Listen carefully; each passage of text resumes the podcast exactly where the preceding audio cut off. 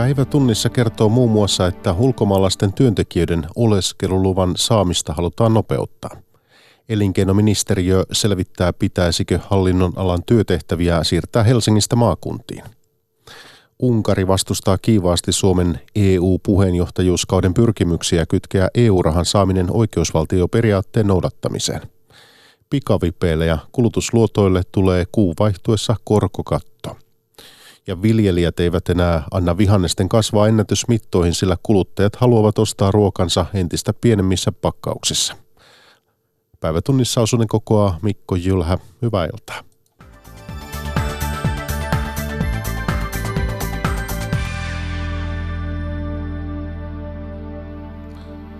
Hallitus haluaa lisätä työperäistä maahanmuuttoa ja nopeuttaa työlupien saantia. Moni työnantaja pitää ratkaisuna työvoiman saatavuusharkinnan purkamista. Viranomaisten mukaan oleskelulupahakemusten käsittelyä hidastaa eniten se, että suurin osa niistä laitetaan vireille puutteellisena. Elina Äijä. Lasaro Torres saapui Kuubasta Suomeen 20 vuotta sitten. Työluvan saaminen osoittautui turistiviisumilla maahan tulleelle miehelle pitkäksi prosessiksi. Neljän vuoden jälkeen mä jäin ilman lupaa, tai siis työlupa, ja olin melkein koriton. Sitten mä tavasin mun puolison kahden vuoden jälkeen, mä mentiin naimisiin, ja siitä se lähti. Mä sain oleskelulupaa, työlupaa ja kaikki mahdollisimman lupaa. Hallituksen tavoitteena on nopeuttaa työntekijän oleskeluluvan saantia. Nykyisellään prosessi kestää viranomaisten arvion mukaan noin neljä kuukautta. Kuitenkin esimerkiksi Attendon filippiiniläisillä hoitajilla ensimmäistä kontaktista työn aloittamiseen kuluu vähintään yhdeksän kuukautta, toisinaan jopa puolitoista vuotta. Yksityisen hyvinvointialan edunvalvontajärjestö Halin toimitusjohtaja Ulla ja Rajakangas sanoo, että ulkomaisen työvoiman saanti on liian hidasta. Erään kuulutan sitä, että nämä prosessit nopeutettaisiin ja tähän tulisi tällainen ennustettavuus, mitä näiden ulkomaalaisten työntekijöiden sitten pitää suorittaa mistäkin maasta tullessaan tämän tutkinnon täydentämiseksi. Työnantajat pitävät yhtenä hitauden syynä saatavuusharkintaa. Avoimiin paikkoihin on etsittävä täyttäjää ensin Suomesta ja EU-alueelta, ellei alasta ole erikseen todettu, että työvoiman saatavuus on heikkoa. Uudenmaan TE-toimiston työlupayksikön esimies Sallamari Salonen kertoo, että hakemusten käsittelyä hidastaa erityisesti se, että työnantajat laittavat niitä vajavaisina vireille. Jopa yli 70 prosenttia työntekijän oleskelulupahakemuksista vireytetään puutteellisina. Ja tämä taas aiheuttaa sen, että me joudutaan sitten pyytämään huomattava määrä lisäselvityksiä. Työlupa pitää uusia paitsi edellisen umpeutuessa, myös työtehtävien vaihtuessa alalta toiselle. Saatavuusharkinta-aloilla oleskelulupaa ei välttämättä heltiä, jos töihin löytyisi tekijöitä lähempää. ISSn henkilöstöjohtaja Sari Suono Raasehorn kertoo, että joistain yritykseen työllistyneistä ihmisistä ei sen vuoksi ole voitu pitää kiinni. Esimerkiksi uuden tehtävän perusteella tai monipalvelutyön perusteella heille tehdään sitten tätä tarveharkintaa, niin sitten he ei saakaan jatkoa sille oleskeluluvalle. Ja se on sitten sääli, koska silloin me joudutaan luopumaan äärimmäisen hyvästä asiakaspalvelutyöntekijästä ja, ja sitten Suomi menettää veronmaksajan siinä. Työntekijän oleskelulupa myönnetään enintään neljäksi vuodeksi kerrallaan. Jatkoluvan hakeminen maksaa puolet vähemmän kuin ensimmäisen. Elinkeinoministeriö käynnistää jopa useita tuhansia työpaikkoja koskevan alueellistamisselvityksen. Ministeriö selvittää, pitäisikö sen hallinnon alaan kuuluvia työtehtäviä siirtää Helsingistä maakuntiin. Tero Valtanen. Helsingin yliopistossa opiskeleva Lassi Kinnunen sanoo pohtineensa jo pidempään, että haluaisi muuttaa lähemmäs kotikontuja, kun opinnot Helsingissä päättyvät. Asuntojen hinnatkin olisi halvempi. Kyllä mun veri vetää tonne niin kuin takaisin tuonne, mistä mä oon tullut kotoisin pois Pohjanmaalta. Elinkeinoministeriössä on käynnistymässä syyskuun aikana uusi suuri alueellistamisselvitys. Ministeriön hankkeessa selvitetään jopa 3700 työpaikan uudelleen organisoimista siten, että työpaikkoja voitaisiin siirtää jatkossa nykyistä enemmän muun muassa Helsingistä maakuntiin. Elinkeinoministeri Katri Kulmuni. Haluan myös selvittää sen, että onhan elinkeinoministerin johtamien yksikköjen alueellinen läsnäolo riittävän vahvaa sen kautta, että ne auttaa meidän yrityksiä työllistämään läpi maan. Uudistus voisi tarkoittaa käytännössä joidenkin työtehtävien siirtämistä maakuntiin. Pääkonttorit voisivat jatkossakin olla esimerkiksi Helsingissä, mutta työntekijöitä ja tehtäviä voitaisiin sijoittaa jatkossa nykyistä enemmän maakuntiin. Elinkeinoministeri Katri Kulmuni. Läsnäolo eri puolilla maata on tärkeää, että meidän yritykset saavat niitä palveluita, joita elinkeinoministeriö pystyy tarjoamaan, että vienti vetää ja myös sitä, että ihmiset pystyy itse sitten joustavasti monipaikkaisesti etätyömahdollisuuksia hyödyntäen työskentelemään mistä päin tahansa maata. Oppositiopuolue kokoomuksen eduskuntaryhmän puheenjohtaja Kai Mykkänen suhtautuu hankkeeseen varauksella. Kokoomuksen eduskuntaryhmän puheenjohtaja Kai Mykkänen. Uusia toimintoja perustettaessa kaikki viisaus ei varmasti ole Helsingissä ja kannattaa perustaa myös muualle Suomeen, äh, hakea sieltä osaamista. Äh, kun puhutaan jo olemassa olevien virastojen ja työtiimien siirtämisistä, niin ne on useimmiten osoittautunut vaikeammiksi kuin mitä alun perin ajattelee. Unkarin hallitus on jatkanut Suomen arvostelua. Unkarin ulkoministeri moittii Suomea oikeusjärjestelmän puutteista ja median omistuksen keskittymisestä. Unkari vastustaa kiivaasti EUn pyrkimyksiä kytkeä EU-rahan saaminen oikeusvaltioperiaatteen noudattamiseen, mitä Suomi on puheenjohtajan maana yrittänyt edistää. Kirjavaihtaja Petri Raivio tapasi ulkoministerin Helsingissä. Unkarin ulkoministeri Peter Ziarto tuli Helsinkiin EU-ministerikokoukseen, mutta käytti ison osan ajastaan antamalla suomalaisille tiedotusvälineille haastatteluita, joissa hän moitti kokouksen isäntämaan oloja esimerkiksi näin. You Finnish should be concerned. Because here in your case, uh, the judges are appointed uh, based on the proposal of a politician. Teidän suomalaisten pitäisi olla huolissaan, koska täällä tuomarit nimitetään poliitikon esityksestä, kun taas Unkarissa presidentti nimittää tuomarit ammatillisen elimen esityksestä, Siarto sanoi Ylelle. Arvostelun taustalla on Suomen EU-puheenjohtajuus. Suomi yrittää puheenjohtajamaana edistää esitystä, joka kytkisi EU-rahan saamisen oikeusvaltioperiaatteen noudattamiseen. EU-rahoista hyötyvä Unkari vastustaa ajatusta jyrkästi. Suomen arvosteleminen kertoo hallituksen hädästä, arvioi tutkija Katalin Miklosi Aleksanteri-instituutista. He ovat paniikissa. He ovat paniikissa, koska he ovat tietoisia siitä, että Suomen aloite on saamassa tukea muulta, muualta kuin EU-jäsenmailta.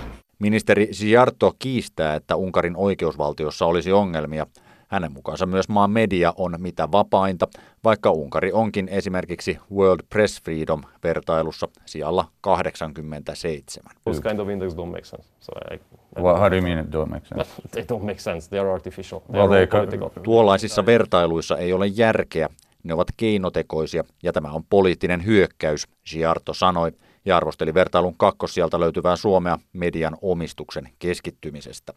Miklossi huomauttaa, että yli 90 prosenttia Unkarin mediasta on keskitetty hallituksen alaiseen säätiöön. He yrittävät luoda tämmöistä rinnakkaistodellisuutta, jossa, jossa väännetään puolitotuuksia ja siitä tehdään kokonaisvaltaisia tulkintoja siitä, että miten hyvin Unkarin asioita on, mutta he todella tietävät, että heillä on ongelma. Suomi aikoo nostaa Unkarin oikeusvaltion tilanteen EUn jäsenmaiden käsittelyyn syyskuussa. Oikeusvaltioperiaatteen noudattamisesta ja EU-tuista keskusteltiin myös perjantain ykkösaamussa. Eurooppa-ministeri Tytti Tuppurainen uskoo, että sovulle on mahdollisuus. Toimittajana Päivi Neitiniimi. Suomi aikoo siis nostaa Unkarin oikeusvaltioongelmat ensi kertaa ministerineuvoston asialistalle ensi kuussa, syyskuussa. Mitä tämä käytännössä tarkoittaa?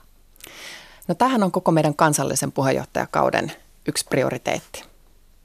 Ja juontaa juurensa jo edelliselle vaalikaudelle, kun silloisen pääministeri Sipilän johdolla koko eduskunta pohti, että mitä asioita Suomi voisi puheenjohtajakauden teemoiksi nostaa. Ja tämä yhteinen EU-arvopohja, oikeusvaltioperiaatteen toteutuminen, se yhdisti kaikkia tuolloisia yhdeksän eduskuntapuoluetta.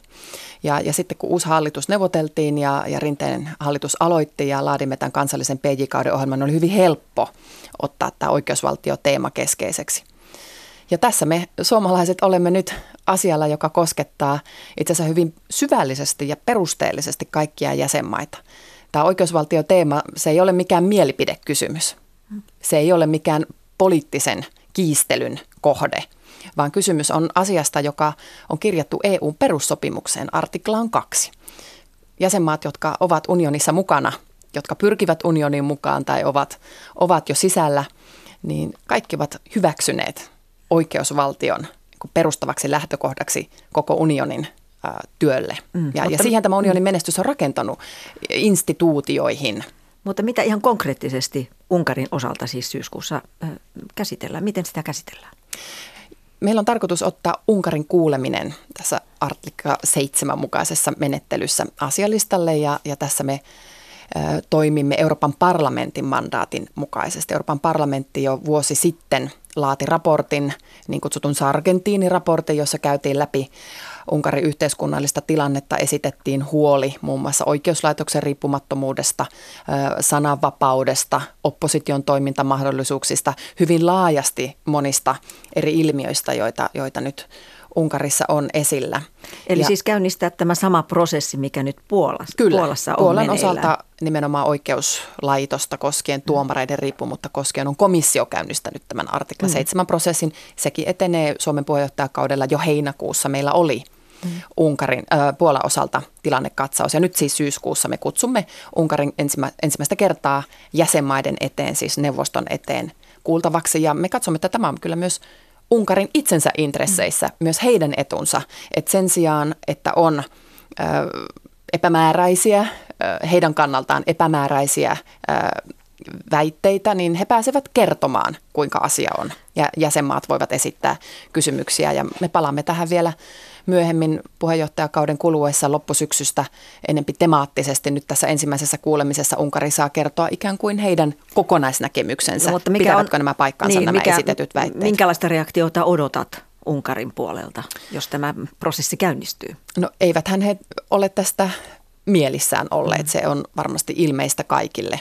Mutta Suomi ei tässä osoittele sormella, emmekä me ole itse hyökänneet ketään vastaan, vaan me noudatamme sitä mandaattia, jonka Euroopan parlamentti, Euroopan kaikkia kansalaisia edustava parlamentti on meille antanut. Ja tässä mennään EU-perussopimusten mukaisissa menettelytavoissa eteenpäin. Siis ei mitään mielivaltaa, vaan nimenomaan sopimusten mukaisia, niitä kunnioittavia periaatteita – Suomi no, tässä toteuttaa. Kesällä Unkari näki tämän asian vähän eri tavalla, kun Suomi oli aloittamassa tätä puheenjohtajuuskautta. Niin Unkarissahan käytiin ihan tällainen suoranainen mustamaalauskampanja Suomea kohtaan. Pääministeri Orban arvosteli kärkevästi Suomen oikeusvaltion tilaa ja lehdistöön vapautta. Niin joko tämä tilanne on rauhoittunut vai vieläkö Unkarissa käydään kampanjaa Suomea vastaan? No kyllä keskustelua on edelleen ja, ja se sallittakoon, että aina voi esittää kritiikkiä myös Suomea kohtaan, että, että kukaan meistä ei ehkä uskalla tunnustautua täydelliseksi, mutta ei Suomen osalta ole meneillään mitään artikla 7 prosessia. Se on meneillään Unkarin kanssa ja, ja siitä on keskusteltava ja, ja luulen, että tämä Unkarin voimakas reaktio liittyy sitten siihen, mitä Suomen puheenjohtajakaudella on, on muutoin – ohjelmassa liittyen tulevan budjetin valmisteluun. Ja, ja tässä budjetissahan Unkari on merkittävä hyötyjä.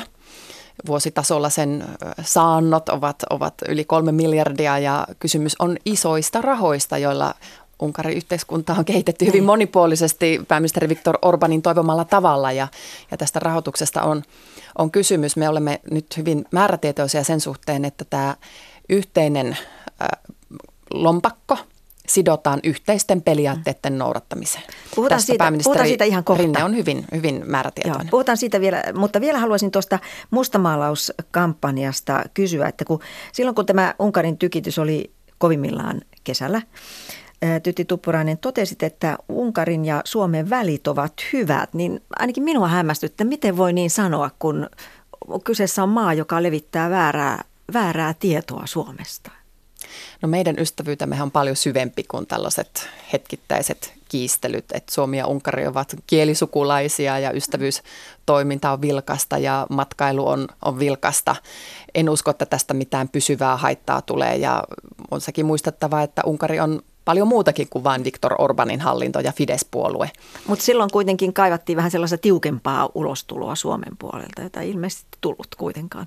Tiukkuutta kyllä on myös, koska me teemme näitä oikeusvaltioartiklojen mukaisia toimenpiteitä ja emme suinkaan heitä hanskoja tiskiin mm. tai, tai pistä päätä pensaaseen, vaan teemme sen, mitä meiltä odotetaan ja mm. tälle on tullut todella mm. paljon tarkoitin, tukea muilta jäsenmailta. Ja, tarkoitin tietysti ihan Suomen puolelta, kun kohteena, kohteena oli Suomi, niin Suomen puolelta ei, ei tiukasti sanottu Unkarille, tai minä ainakaan minun silmiin ole sattunut tällaista Niin, ehkä se ei mm. ollut tarkoituksenmukaista, että, että sanailu vaikutti jo hyvin pitkälti tällaiselta kampanjalta, jossa ehkä sitten haluttiin myös huomiota siirtää näistä kyseisen maan asioista sit Suomen asioihin. Ja oikeastaan niin kuin ulkoministeri Haavistokin on sanonut, niin puheenjohtajamaalla pitää olla vähän turnauskestävyyttä. Euroopan ministeri Tytti Tuppurainen, viittasit jo rahaan.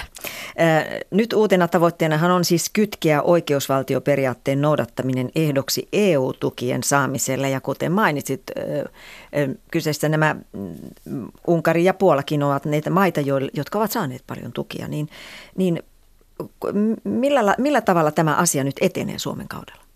No, tämän vuoden loppuun mennessä on tarkoitus saada päämiestasolla sopu rahoituskehyksestä tuleville seitsemälle vuodelle. Ja, ja yksi osa tätä kokonaisuutta on ehdollisuus oikeusvaltioperiaatteen toteutumisen suhteen.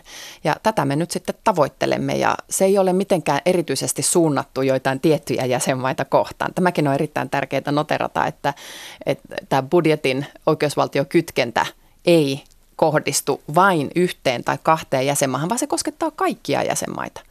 Ja se on sillä tavalla ennaltaehkäisevää, että kaikki jäsenmaat tietävät, että jos on olemassa epäilys siitä, että yhteiset varat eivät tule asianmukaisesti kohdelluksi jossakin jäsenmaassa, jos ne on selkeästi nähtävissä uhka, että ne menevät hukkaan tai eivät tule oikeuslaitoksessa asianmukaisesti kohdelluksi, niin varoja voidaan jäädyttää tai vetää pois. Niin tämä uhka olkoon ikään kuin ohjenuora sille, että kaikissa maissa nämä oikeusvaltioasiat pitää olla kunnossa ja jos ne ovat kunnossa, perussopimusten mukaisessa kunnossa, niin sitten ei mitään riskiä ole. Ja tämä kohdistuu kaikkiin jäsenmaihin. Ja tätä kytkentää sitä mekanismia, jonka komissio itse asiassa on laatinut esityksen siitä. Tämäkään ei ole mikään Suomen oma keksintö, vaan mm. perustuu komissioesitykseen. Komissio teki sen jo puolitoista vuotta sitten. Tuleeko tästä niin, totta?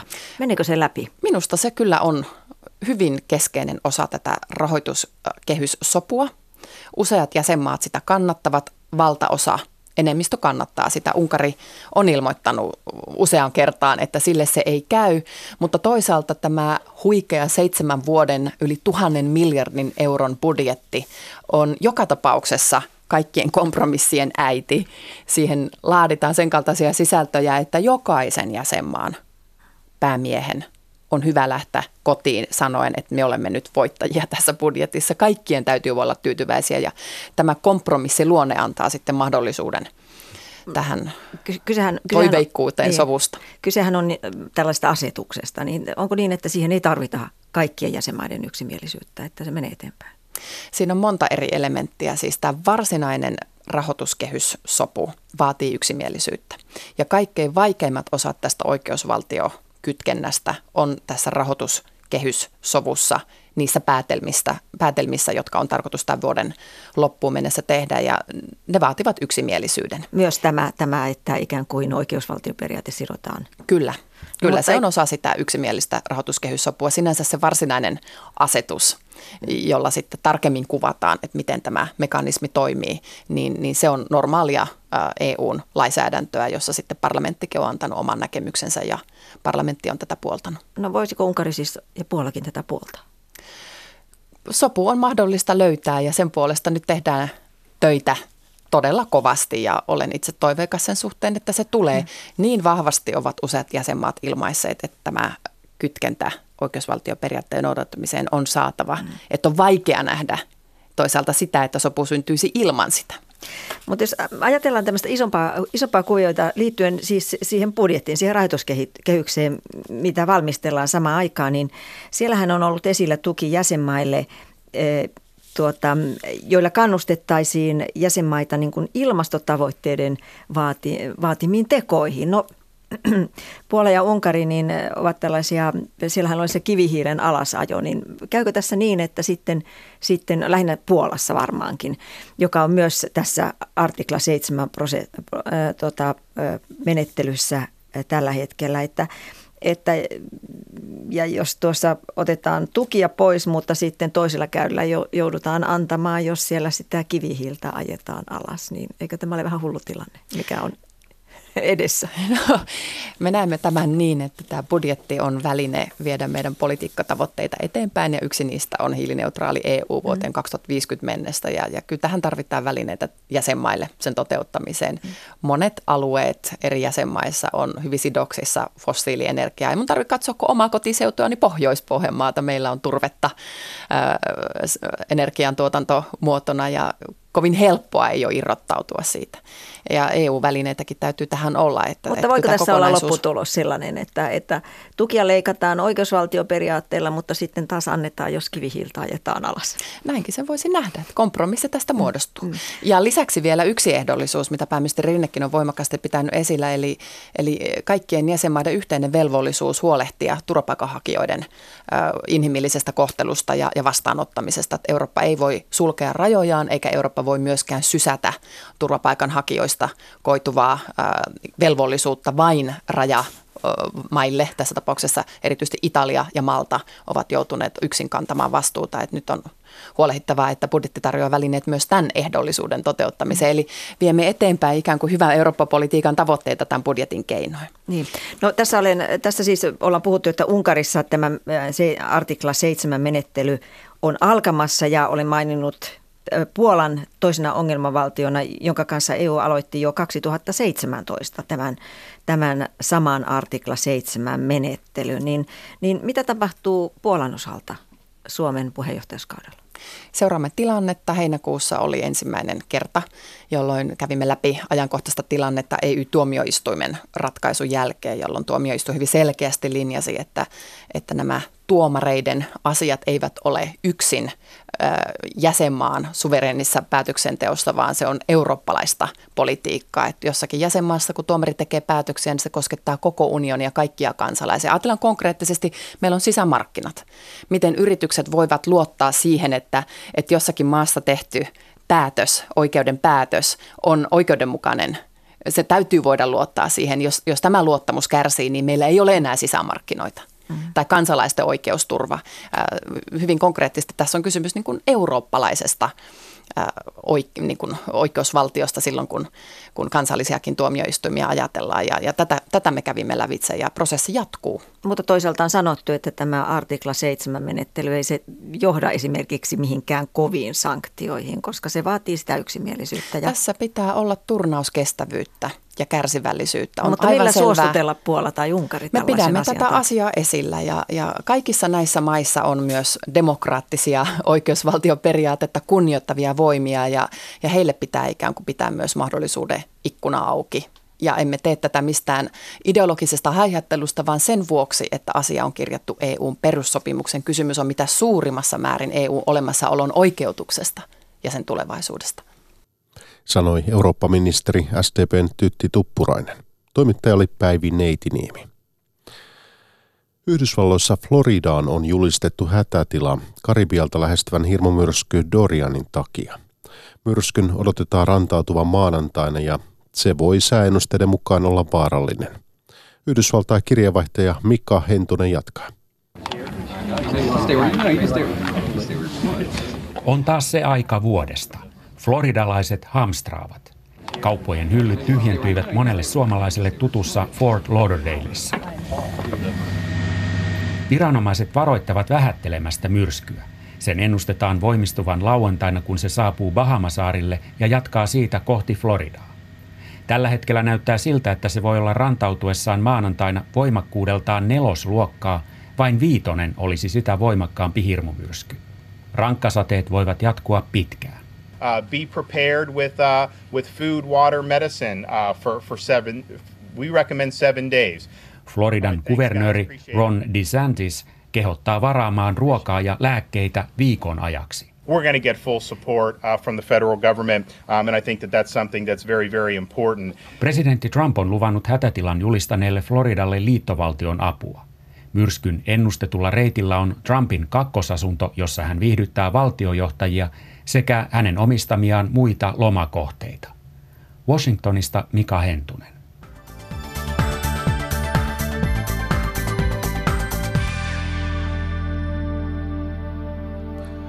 Palataan sitten kotimaahan. Pikavippien ja muiden kulutusluottojen satojen prosenttien korot jäävät historiaan sunnuntaina, kun kuluttajan suojalain muutos asettaa kulutusluotoille 20 prosentin korkokaton. Lain tarkoituksena on hillitä suomalaisten ylivelkaantumista. Lyhyellä aikavälillä maksuhäiriömerkintöjen määrä voi jopa lisääntyä. Kaisa Uusitalo jatkaa. Ylihuomenna pikavippiala muuttuu, mutta vaikutuksia markkinoihin ja kuluttajien käytökseen voi vain arvioida. Sunnuntaina voimaan tulee kuluttajan suojalain muutos, joka laskee kuluttajaluottojen korkokaton 20 prosenttiin. Lisäksi lainan vuosittaiset kustannukset saavat olla korkeintaan 150 euroa. Lakimuutoksen tavoitteena on hillitä ylivelkaantumista ja pikavippien kohtuuttomia korkoja.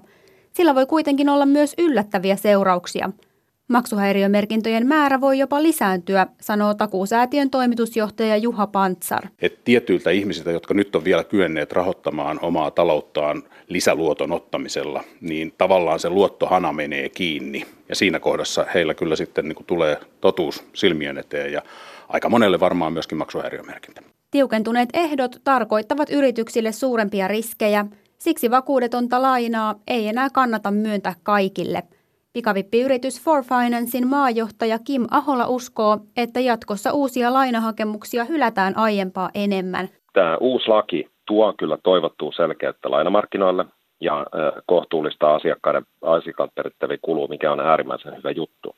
Mutta samalla se syrjäyttää osan kuluttajista pois rahoitusmarkkinoilta, mikä välttämättä ei ole sitten hyvä asia. Suomessa jo lähes 400 000 ihmisellä on maksuhäiriömerkintä – Takuusäätiön Juha Pantsarin mukaan maksuhäiriömerkintöjen lisääntyminen on hyväkin asia, sillä se katkaisee velkaantumiskierteen. Korkokatto ei kuitenkaan yksin ole ratkaisu velkaantumiseen. Juha Pantsar. Minusta on ihan oikein, että sellaisten ihmisten maksuhäiriömerkinnät lisääntyy, jotka on oikeasti jo maksukyvyttömyystilassa. Tämä on hyvin tärkeä askel eteenpäin ja sen jälkeen tarvitaan sitten monta askelta vielä. No kyllä se ihan ensimmäinen asia on varmaan se, että saataisiin positiivinen luottorekisteri, jolla oikeasti kyettäisiin miettiä, että luottoja myönnetään vain sellaisille ihmisille, joiden maksukyky on jotenkin niin kuin oikeasti tarkistettu. Lakimuutos koskee kaikkia kulutusluottoja. Pikavippien lisäksi myös pankkien kulutusluottojen, osamaksukaupan ja korttiluottojen on sopeuduttava korkokattoon. Kulutustottumusten muutos näkyy viljelijöiden työssä. Elintarvikkeet halutaan entistä pienemmissä pakkauksissa ja myös kasvikset ostetaan entistä pienempi kokoisina. Viljelijälle tämä tarkoittaa tuotannon säätelyä jo pellolla. Tarja Nyyssönen. Kalliolan luomutilan viljelijä Antti Vauhkonen tutkailee korjukypsien keräkaalien kokoa Mikkelin haukivuorella. Vielä pellolla erottelua erikokoisten kaalien kohdalla ei tehdä, mutta pakkausvaiheessa kaalit jaetaan koon ja painon mukaan.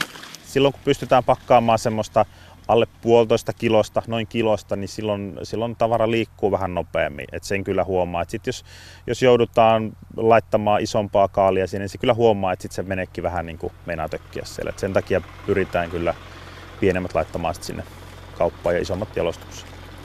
Viime vuosina viljelijät ovat joutuneet kiinnittämään huomiota kasvattamiensa vihannesten kokoon. Kuluttajien ruokailutottumukset ovat muuttuneet ja kaupassa kärryihin noukitaan entistä pienempiä pakkauksia. Kananmunia ja jauhelihaa myydään jo pienemmissä pakkauksissa ja sinkkukinkku on käsitteenä monelle tuttu. Myös vihannekset halutaan nyt entistä pienempinä. Kalliolla luomun viljelijä Antti Vauhkonen. Kaali on hyvä esimerkki, ei se voi olla enää kolmen kilon kerä, vaikka se olisi meille edullinen tuottaa. Mutta kun siitä menee sitten niin iso osa hukkaa siellä asiakkaan jääkaapista suoraan roskikseen, niin ei, ei se, se ei niin kuin ole kenenkään etu. Kuluttajien ostokäyttäytymisen muutoksen taustalla on useita syitä. Suomessa on lähes 1,2 miljoonaa yksin asuvaa ja kotitalouksien koko pienenee jatkuvasti. Ruokaa ei laiteta kotona siihen malliin kuin aiemmin ja harrastusten lisääntyminen pitää ihmiset poissa hellan ääreltä. Keskon vihannesten osto- ja myyntipäällikkö Liisa Eronen.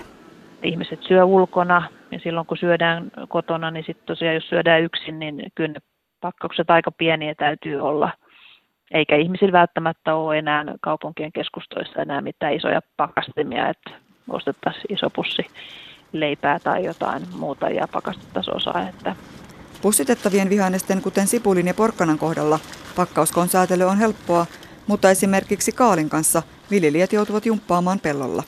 Istutetaan tiheämpää, valitaan eri lajikkeita, sellaisia, että ne ei pyri kasvamaan hirmu isoksi että me pikkasen hävitään sitten siinä hehtaarisadossa, mutta pyritään siihen, että satot päätyy hyötykäyttöön. Se on kuitenkin se, pitäisi mitata niitä syötyjä kiloja eikä tuotettuja kiloja. Sanoi mikkeliläinen viljelijä Antti Vauhkonen. Päivät tunnissa lopuksi vielä Siilijärvelle, Pohjois-Savoon. Siellä on tänään juhlittu Eurojackpotin kaikkien aikojen suurinta pottia. Kakkukahvitus järjestettiin paikallisessa marketissa, missä voiton tuonut peli pelattiin. Eurojackpotin yli 90 miljoonan euron jättivoitto osui viime perjantaina 50 hengen porukalle. Kahvittelemaan tulleet kuntalaiset iloitsivat etenkin siitä, että voitto jakaantui niin monelle. Niin, mitä mieltä olette siitä todellakin, että 92 miljoonaa lähes äh, jaettiin 50 voittajalle, eli 50 miljoonaa? No se on oikein hyvä asia, että näin monelle meni, että se olisi yhdelle varmaan ollut liian iso summa.